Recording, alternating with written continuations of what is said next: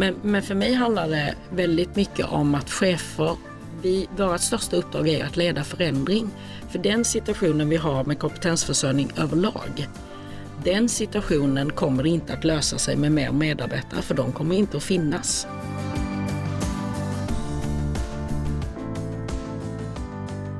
Frågan om tillgänglighet ligger högst på agendan i Region Skåne och vi måste lyckas för invånarnas skull.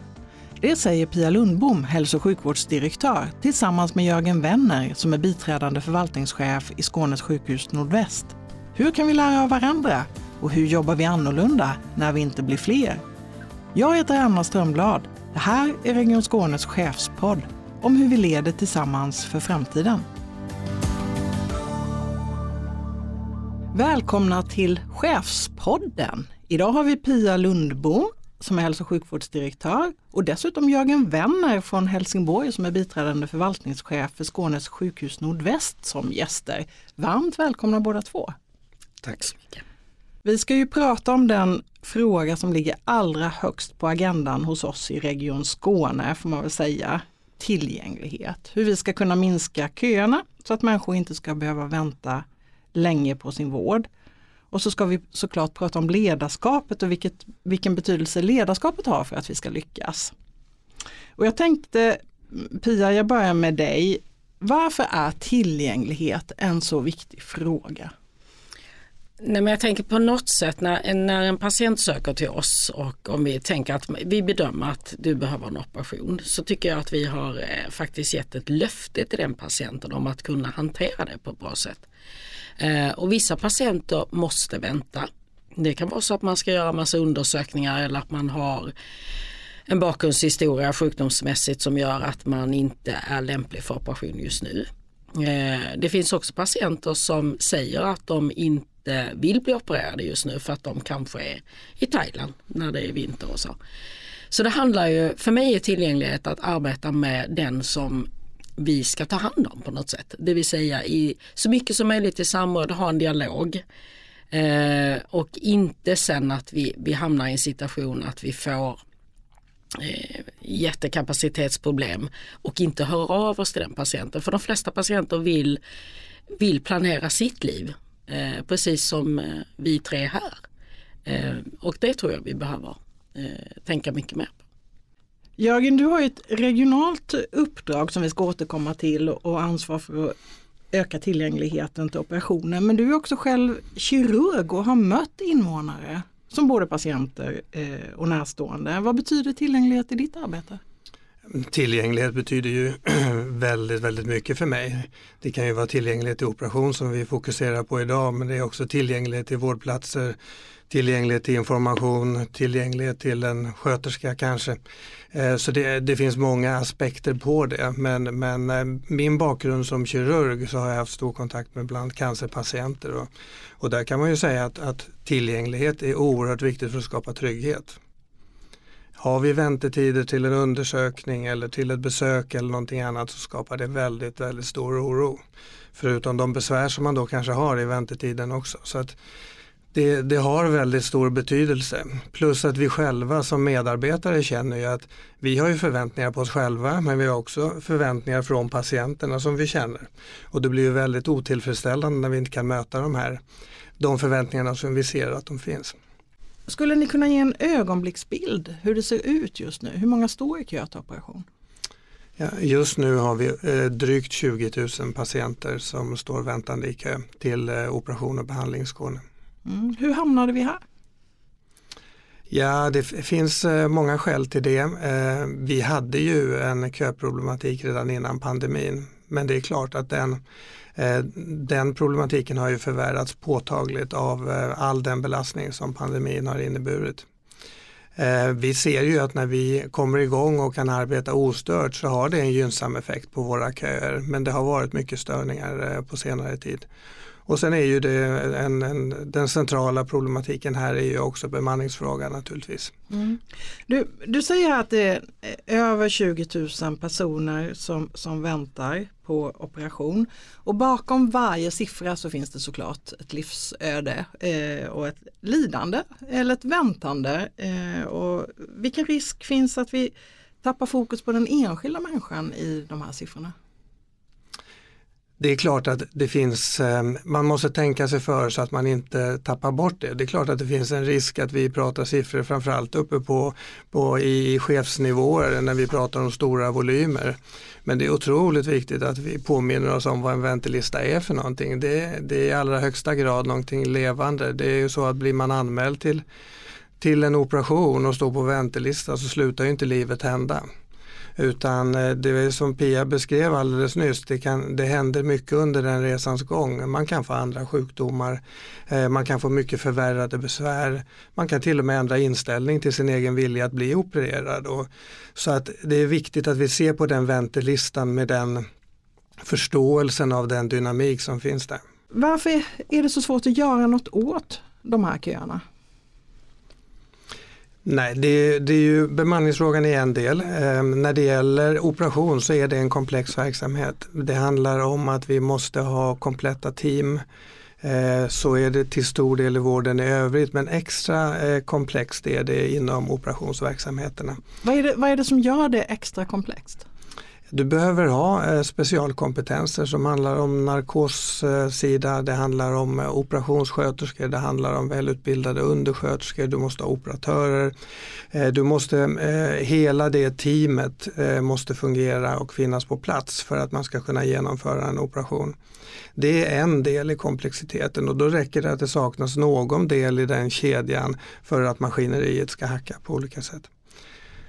Sen har vi också väldigt olika utmaningar beroende på vilken typ av sjukhus vi pratar om. Eh, akutsjukhusen har ju, har ju en annan typ av förutsättning än vad det mer renodlat planerade sjukhuset har.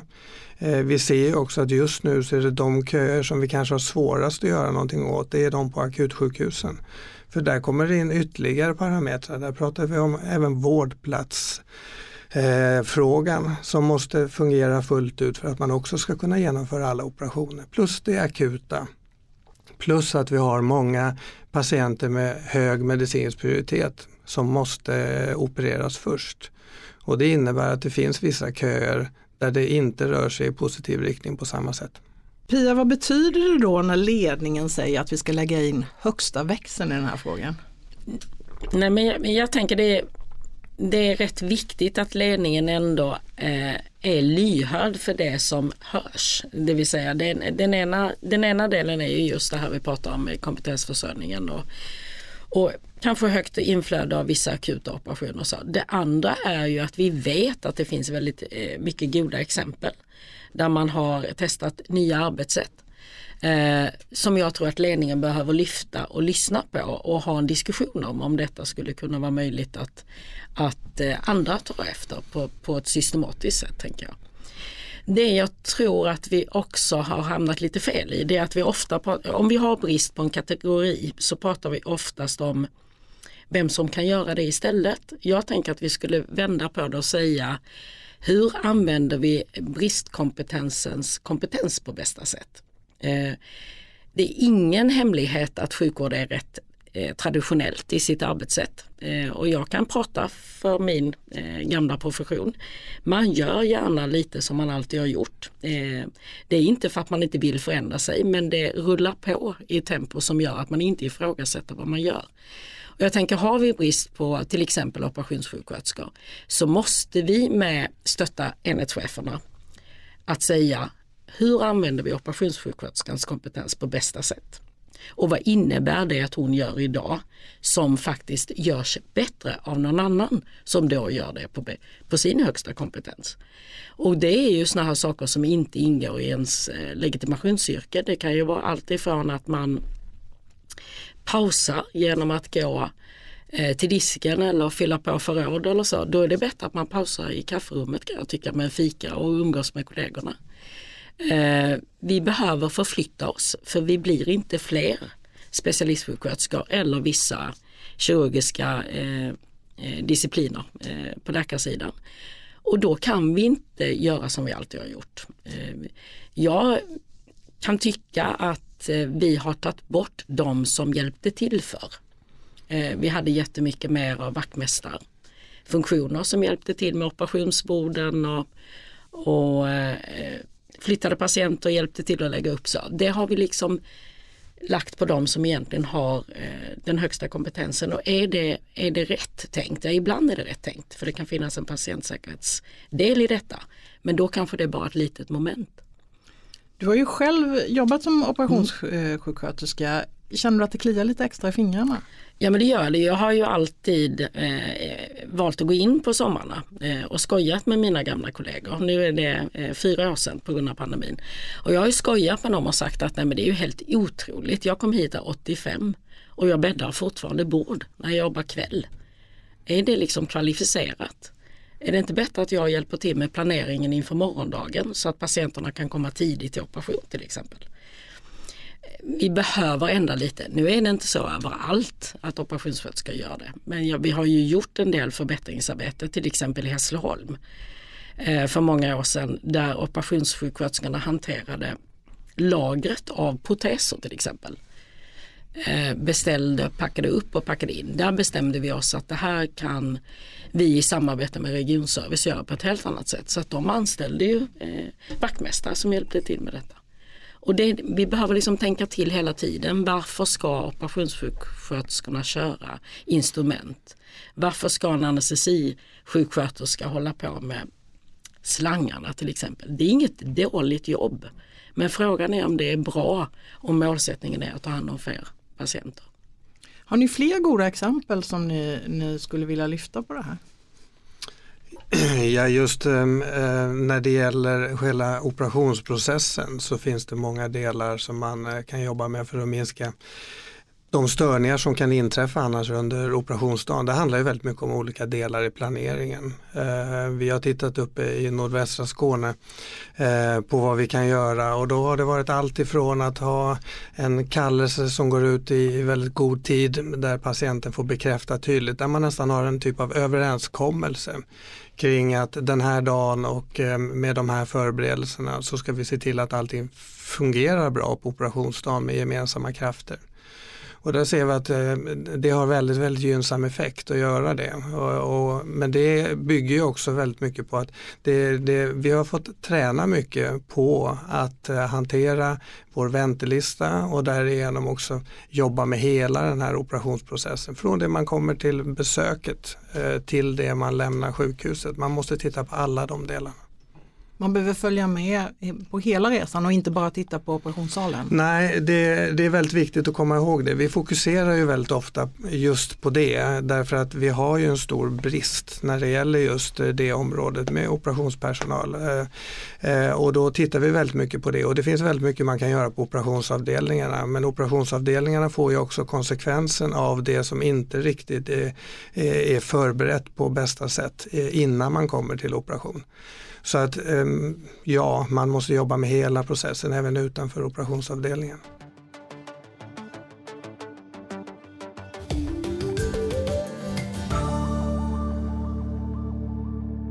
Vi har ju också tillsatt en regional grupp för just operationstillgängligheten. Den kallas i dagligt tal för Opti-gruppen eh, som en fin eh, förkortning av alla förkortningar vi har ju inom Region Skåne.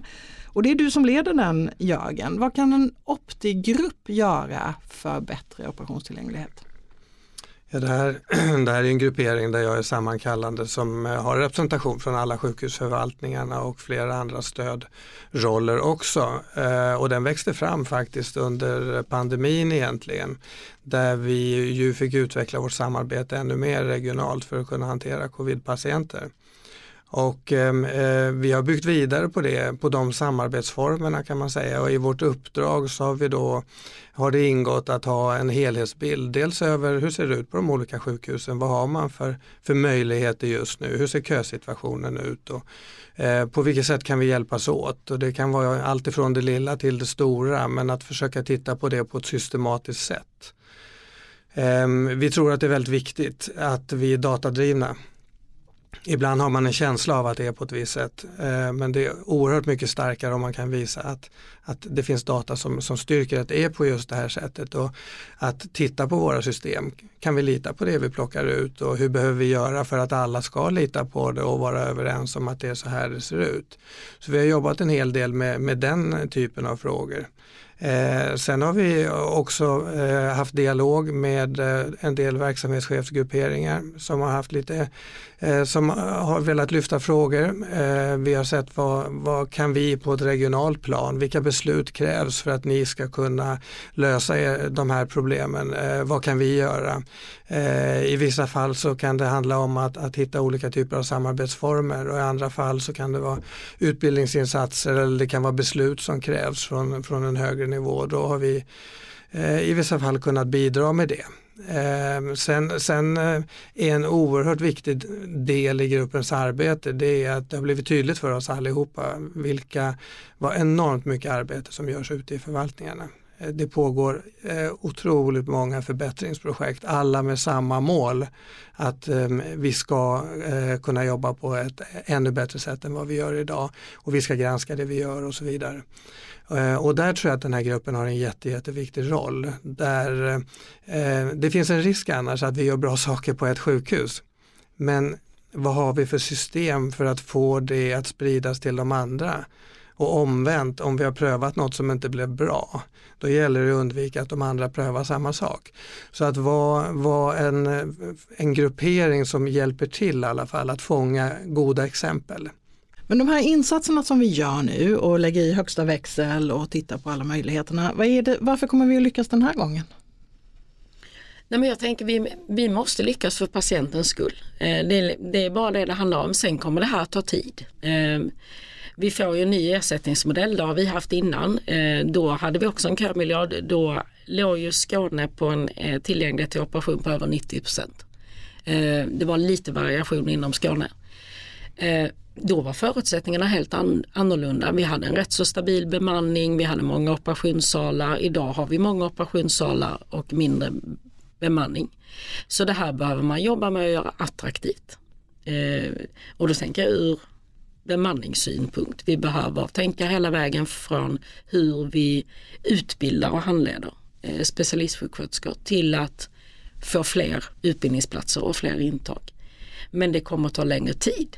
Det kommer det göra, men vi måste hjälpas åt. Mm. Och det låter ju som långsiktiga eh, insatser och, och, lösningar. För, för nu kan man ju också få känslan, just nu är det mycket diskussion kring den här med, med köerna och till operation.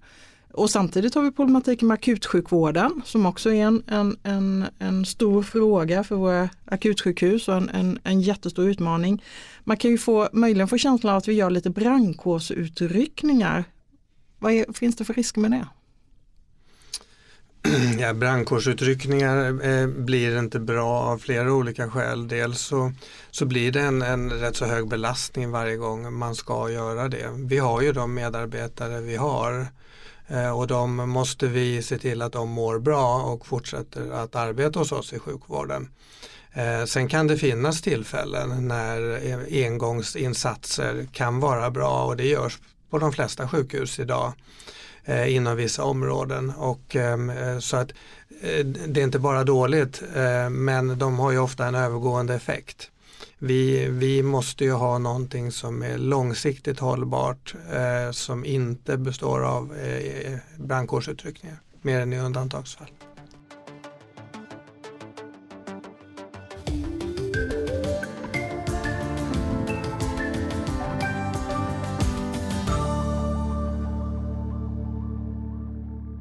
de här utmaningarna, vad ställer då de, eller den här situationen som vi har, vad ställer det för krav på ledarskapet? Ja, det ställer ju ehm, höga krav på ledarskapet på alla nivåer kan man säga. Ehm, de chefer som kanske har det allra tuffast det är första linjens chefer. Ehm, och som är de som är närmast eh, medarbetarna och där är det klart att det, det ställer jättehöga krav att att vi säger att vi ska arbeta med olika typer av förbättringar samtidigt som man kanske lägger större delen av sin arbetstid på att hitta lösningar för att bemanna de salar man har. Eh, och att, att eh, man har en väldigt hög belastning ute i verksamheten redan från början. Så Det är ju en viktig faktor att, att ta hänsyn till och det måste ju genomsyra hela vår organisation. att Det vi vill det är ju att skapa bäst förutsättningar för dem som är närmast teamen. För det är ju teamen på, på avdelningarna som gör den stora skillnaden. Att vi, vi måste ju se till att facilitera så att det blir lättare att vara enhetschef och inte svårare genom att, att eh, krångla till det för mycket. Utan vi, vi behöver vara väldigt tydliga med vad, vad vi har för mål till exempel. Eh, och att målen här måste vara långsiktiga, att vi har en tydlig strategisk plan och sen, sen kan vi underlätta på andra sätt. Vi, vi, vi behöver skapa möjligheter och förutsättningar att titta på vad hände på min enhet den här veckan. Eh, att man kan följa upp sina resultat. Eh, och det, eh, det finns det ju tekniska lösningar för idag eh, som, som jag tror att vi behöver jobba mycket mer med. Eh, att gå hem och ha en känsla för hur det gick på den egna operationssalen, det har man nog. Men hur gick det för våran operationsenhet idag? Eh, vi hade det här målet och vad, om, det, om det gick sämre än väntat, vad berodde det på? Och gick det bättre så vad bra, då firar vi. Så den typen utav arbete behöver vi också göra och det måste komma uppifrån eh, eh ledarskapet eh, på högre nivå. Men, men för mig handlar det väldigt mycket om att chefer vi, vårt största uppdrag är att leda förändring. För den situationen vi har med kompetensförsörjning överlag den situationen kommer inte att lösa sig med mer medarbetare för de kommer inte att finnas. Eh, det vet vi. Det kan man titta på eh, befolkningsprognoser och SCBs utdata och SKRs. Eh, det blir inte fler av vissa kategorier och då måste vi hitta de här lite smarta dialogforumen där vi leder förändring på ett sätt som gör att det blir bättre för helheten. Det tror jag är jätteviktigt. Vi måste också det här är ett slutet område om vi är på operation. Vi vet att eh, inte alla på grundutbildningen eh, besöker en operationsavdelning. Hur ska man då vilja bli specialistsjuksköterska? Vi behöver liksom öppna upp för att ha eh, mer öppna hus och så där man som allmän sjuksköterska kan komma in. Vi har ju stora satsningar på att man ska kunna vidareutbilda sig till special och då måste man veta vad det är man ska vidareutbilda sig till. För att annars blir det de som känner någon som jobbar där som vet att det är en fantastisk verksamhet att jobba i. Jag tänker när Jörgen säger det finns inget som är mer tillfredsställande i sjukvården när teamet har, eh, när det har flutit från början till slut och alla går hem och tackar varandra för att man faktiskt har hjälpt till med en patient. Det här är patientens största upplevelse i livet. Men bemanningsfrågan lyfter ju du här som, ett, eh, som en stor utmaning. Det kommer inte att finnas. Eh, vi har kanske flexibilitetsfrågan också, det vill säga man kommer inte att stanna heller på samma Nej. sätt. Och det tänker jag, jag har ju idag jobbat i Region Skåne hela mitt liv. Jag har varit ute lite men jag var eh, 17 år på samma operationsavdelning för jag tyckte det var fantastiskt. Det var fantastiska kirurger, det var fantastiskt teamarbete. Vi samarbetar otroligt mycket med anestesi och när man var på, på sin operationssal så var man nästan som en enhet eh, som bara liksom rullade. Eh, det är ju, jag är ju lite gammal, så funkade jag. För mig var det en trygghet. Eh, och samtidigt hade jag en arbetsplats där jag kunde utveckla. Jag kunde liksom göra karriär på mitt eget på min egen operationsavdelning. Jag kunde eh, få jobba med handledning och eh, utbilda ST-läkare och så. Eh, det har inte den nya generationen den nya generationen vill ju säkert se mycket mer av systemet eh, än vad jag ville. Jag var trogen operation och akutmottagning. Jag tyckte inte att vårdavdelning var något för mig men de nya vill hoppa runt lite mer och då måste vi ju ändå ha ett system som gör att vi kan ta emot de som vill byta arbetsplats ofta. Mm. Behöver vi göra mer lika? Ja, men jag tror att ehm, eh, för att koppla på den senaste beskrivningen här om att, om att samhällsutvecklingen är ju någonting som vi också måste eh, följa med. Och är det så att man vill ha en större rörlighet så måste vi eh, vara väldigt systematiska och skaffa oss en hel del rutiner som gör att, att när man kommer till en ny arbetsplats så måste man ganska snabbt komma in i den och känna sig trygg. Ehm, för annars blir det en sårbarhet i, i hela vårt system. Ehm, så att på det sättet så tror jag att vi måste standardisera oss. Ehm, eh, vi har pratat väldigt mycket nu nyligen i, uppe i Helsingborg om, om att just de som planerar operationer blir sådana nyckelpersoner för att få flyt. Och en erfaren sån person om den plötsligt lämnar så blir det ett ganska stort hål och, och det, det kan ta tid att ersätta så vi måste tänka på på att inte bli sårbara och att dessutom eh, vi, liksom, det organisatoriska lärandet stannar kvar. Hur, hur kan ledningen ta lid i det här arbetet? Men jag tror eh, för att komma tillbaka till det jag nämnde tidigare, det finns jättemånga goda exempel. Ehm, jag, jag, jag tror på lokal nivå så behöver man ha ett system för att fånga upp goda idéer. Eh, så är det och eh, de kommer i stunden eh, och då gäller det att fånga dem. Och så prövar man bra idéer och när man ser att det här är någonting som, som skulle kunna spridas vidare så måste vi kunna bistå där och det är väl bland annat det som den här Opti-grupperingen har gjort. Att försöka hjälpa till att fånga de här idéerna men det tror jag kanske att man kan utveckla ytterligare så att vi, vi eh, fångar in det som är bra och sprider det på ett väldigt effektivt sätt. Hur, hur kan jag som enskild chef då påverka det här? Ja, som, som eh, enskild chef så har det väldigt stor betydelse eh, tror jag att du har möjlighet, att du har den information som krävs för att, klara, för, för att förklara varför vi ska göra olika saker. Att vi vill bli bättre på operation, det tror jag inte man behöver förklara för någon. Men det kommer väldigt många olika saker som, som vi har tänkt ut på olika sätt. Ta till exempel om man vill sprida en förbättring från något annat ställe. Det gäller att vi är väldigt duktiga på att, att eh, förse eh, alla eh, chefer med, med den varför. Eh, varför eh, kommer den här förändringen? Varför kommer det här förslaget nu?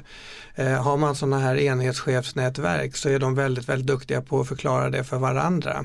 Men jag tror att vi på alla ledningsnivåer måste tänka till lite mer eh, så att vi är duktiga på att tala om nu, nu sjösätts det en förändring. Varför gör vi det? Vad får det för konsekvenser och, och vad är vinsterna? Varför tror du att vi inte har jobbat mer med helikopterperspektivet innan? Ja, det vet Pia. Eh, men men eh, man har förmodligen jobbat med helikopterperspektivet tidigare men på ett annat sätt. Det är en stor organisation. Eh, att jobba med, med helikopterperspektivet kräver samtidigt att man har en väldigt nära dialog med verksamheterna. Eh, och det är en utmaning i en stor organisation. Mm. Och det är det här glappet eh, som behöver tätas till som, eh, mellan den högsta ledning och medarbetarnivån då. För man vill, hur, hur, kan jag som medarbetare känna att jag, om jag vill signalera fel och komma med förbättringsidéer, hur, hur, hur mm, stöttar ledarskapet en sån kultur? Jag tror eh, man måste naturligtvis eh, uppmuntra till det. Eh, eh man måste känna att, att idéer tas emot på något sätt. Men, men återigen, där, där handlar det om att vi behöver hjälpas åt och liksom ha ett, en struktur för det. Eh, är det en post-it-lapp eller är det som på något ställe eh, där man har en digital tavla där man skriver, på det, skriver in det som man har kommit på i stunden. Sen måste man få återkoppling på vad som händer med det. Ibland kan det ju ta lite tid eh, innan någonting blir, eh, får riktig effekt. Men, men det måste återkopplas tillbaka till de som har lämnat förslaget. Mm. Det är mm. viktigt. Hur blir vi som chefer bättre på att lära av varandra? Ehm, ja, på, på, eh, återigen på alla nivåer lite olika angreppssätt säkert. En, en rätt så lågt eh, hängande frukt kan jag tycka det är att besöka varandra. Eh, det görs ju studiebesök emellanåt och då ska man snegla på de som man tror kanske gör någonting lite smartare och så åker man och hälsar på och sen konstaterar man att det där gjorde de bättre fast det här gör vi bättre. Men man lär sig saker på det. Eh, och, så att det är ett sätt. Eh, den här typen av nätverk som vi har nämnt är ett annat sätt. Eh, det finns annars eh, chefsamråd, det finns verksamhetschefsgrupperingar och så vidare som, som redan idag träffas eh, på olika sätt och, och utbyter erfarenheter. Vi var ju inne på, på utmaningen om, om bemanning och, och det handlar ju också om arbetsmiljöfrågorna här. Hur, hur ska vi kunna jobba med tillgänglighet samtidigt som vi brottas med att medarbetare väljer att lämna oss? Nej, men jag, jag tänker så här, man behöver, man behöver fundera på två saker. Eh, varför lämnar en medarbetare oss? Eh, det, jag tror att man behöver möta individ till chef i det fallet. Det andra är att vi kan inte heller tro att vi har ägandeskap över våra medarbetare. Alltså om man vill jobba på ett ställe i fyra år och sen gå ut i kommun eller till en privat leverantör och så. Vi behöver ju, vi behöver ju se det som något positivt. Förhoppningsvis så tycker den personen att det är lite roligare att jobba på ett akutsjukhus med variationen på ingrepp än att stå och göra samma sak hos en privat till exempel. Eh, och det är ju det vi behöver bygga på. Det, vad är det som gör att våra verksamheter är så unika? Eh, för vi vet hur de privata verksamheterna funkar. Vi vet att vi alltid kommer ha nyfikna medarbetare. Vi kan ju inte låsa fast våra medarbetare. Vi måste ju, på, jag tänker om man är enhetschef på en operationsavdelning, man måste ha den här diskussionen levande. Vi må, behöver hitta nya nya öppningar för att man kan jobba på fler än ett ställe. Vi vet att det är tungt på akutsjukhusen med 24-7 verksamhet och det kan vara slitigt att jobba eh, jourtid och så. Ja men då är det väl jättebra om jag ges möjlighet att jobba eh, några veckor i Landskrona eller någon dag i Landskrona. Det vill säga vi måste befinna oss på fler ställen. För antalet kommer inte att öka så vi måste jobba på ett annat sätt. Sen får det här ske med viss struktur. Vi kan liksom inte byta folk hela tiden på en avdelning till exempel. Men jag tror vi behöver våga våga eh, se kompetensen på bredden istället när det gäller, eh, nu tänker jag mest på den gamla yrkesprofessionen som jag själv tillhör. Det är rätt skönt att förstå med det lite planerade, det lilla och så kombinera det kanske med det större tunga canceroperationer till exempel. Och det måste vi tänka på när vi till exempel pratar nivåstrukturering om vi börjar nivåstrukturera bort allt från ett akutsjukhus så finns det bara den tunga kvar. Hur möter vi medarbetarnas arbetsmiljö i det då?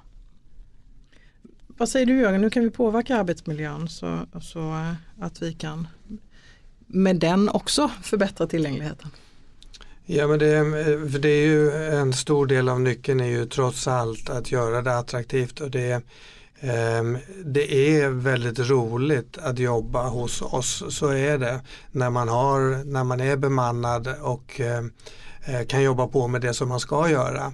Så att det är klart att att göra oss till en mer attraktiv arbetsgivare det är ju, är ju helt, helt avgörande för att behålla de, de, som redan är utbildade. Och sen för att attrahera de som idag står och funderar lite grann över vad ska jag välja för utbildning. Jag tror vi måste vara rätt så tydliga med vad vi, har, vad vi faktiskt har för strategier. Eh, och att vi, att vi eh, långsiktigt har strategier och mål som, som attraherar, som, som man tror på. Eh, att ja men det här, det här ser rimligt ut och det här är någonting som jag är beredd att haka på. Eh, det tror jag är, är oerhört viktigt. Eh, för jag tycker ändå trots allt att ibland så räcker det med att vi får luft i systemet under en vecka eller några dagar eller ibland några timmar för att vi ska få den här känslan av att ja, men det, är ju, det är ju jätteroligt. Eh, och sen så eh, är det ju perioder när det är jättehög belastning. Eh, och det, det, det, är ju den här, eh, att få den här arbetsmiljön att bli lite bättre. Det är ju det som är nyckeln. Mm. Och jag jag tänker lite ur ett organisatoriskt perspektiv. För jag menar vi har ju eh, öar som faktiskt fungerar oerhört bra. Jag tänker vi är alla medarbetare. Eh, alla oss har en chef. Eh, och att befinna sig i en verksamhet där allting bygger egentligen på det här med teamarbetet, för det gör det. Eh, allting måste funka, man måste liksom vara hövlig mot varandra och uppskatta varandras insatser under en, under en dag på jobbet till exempel jag tror det här med att känna att man har sin närmsta chef rätt nära, eh, nära till dialog. Eh, jag tror ibland att vi har en övertro på att stora organisationer ger väldigt goda effekter på någon sorts eh, aggregerad nivå. Men jag tror inte det är det man vill ha. Man vill, som medarbetare så vill man kunna slinka in till chefen och eh, antingen ge en god idé, du jag har tänkt på detta eller det här funkar inte, vad gör vi åt detta? Eh, men om chefen då, eh, eftersom vi vet att under pandemin tog vi bort mycket så cheferna var mer tillgängliga. Om chefen blir ockuperad av saker som någon annan skulle kunna avlasta chefen med, då är man inte närvarande som chef. Och det, det tror jag vi behöver tänka på. Chefen behöver vara rakt ut i verksamheten och eh, se sina medarbetare. Tacka för ett gott jobb. Det är små saker som betyder mycket för arbetsmiljön. Och ni har ju båda centrala roller i det här. Hur kan ni vara förebilder i det här arbetet? Ja, men jag, jag, jag, tror att det är viktigt att vi lyssnar mycket. Um, um, det är helt, helt centralt att vi Eh, vad ska jag säga, att vi, vi fångar de faktiska problemen, att vi se, visar att vi eh, ser dem.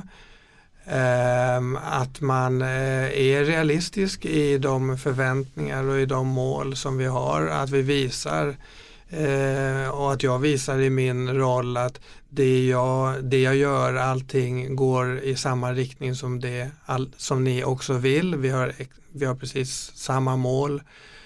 Ehm, jag tror att försöka skapa förutsättningar för teamet närmast patienten är ju nyckeln och, och att få bygga de här teamen som du är inne på de små teamen i den stora organisationen. Det är det som är utmaningen. Men det är i de små teamen som allting händer.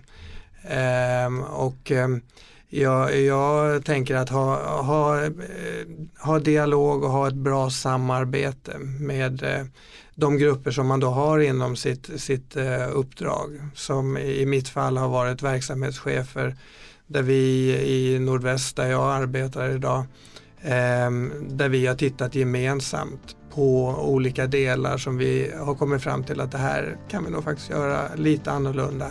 Eh, att man skakar hand och att man sen håller den riktningen. Eh, det tror jag är viktigt.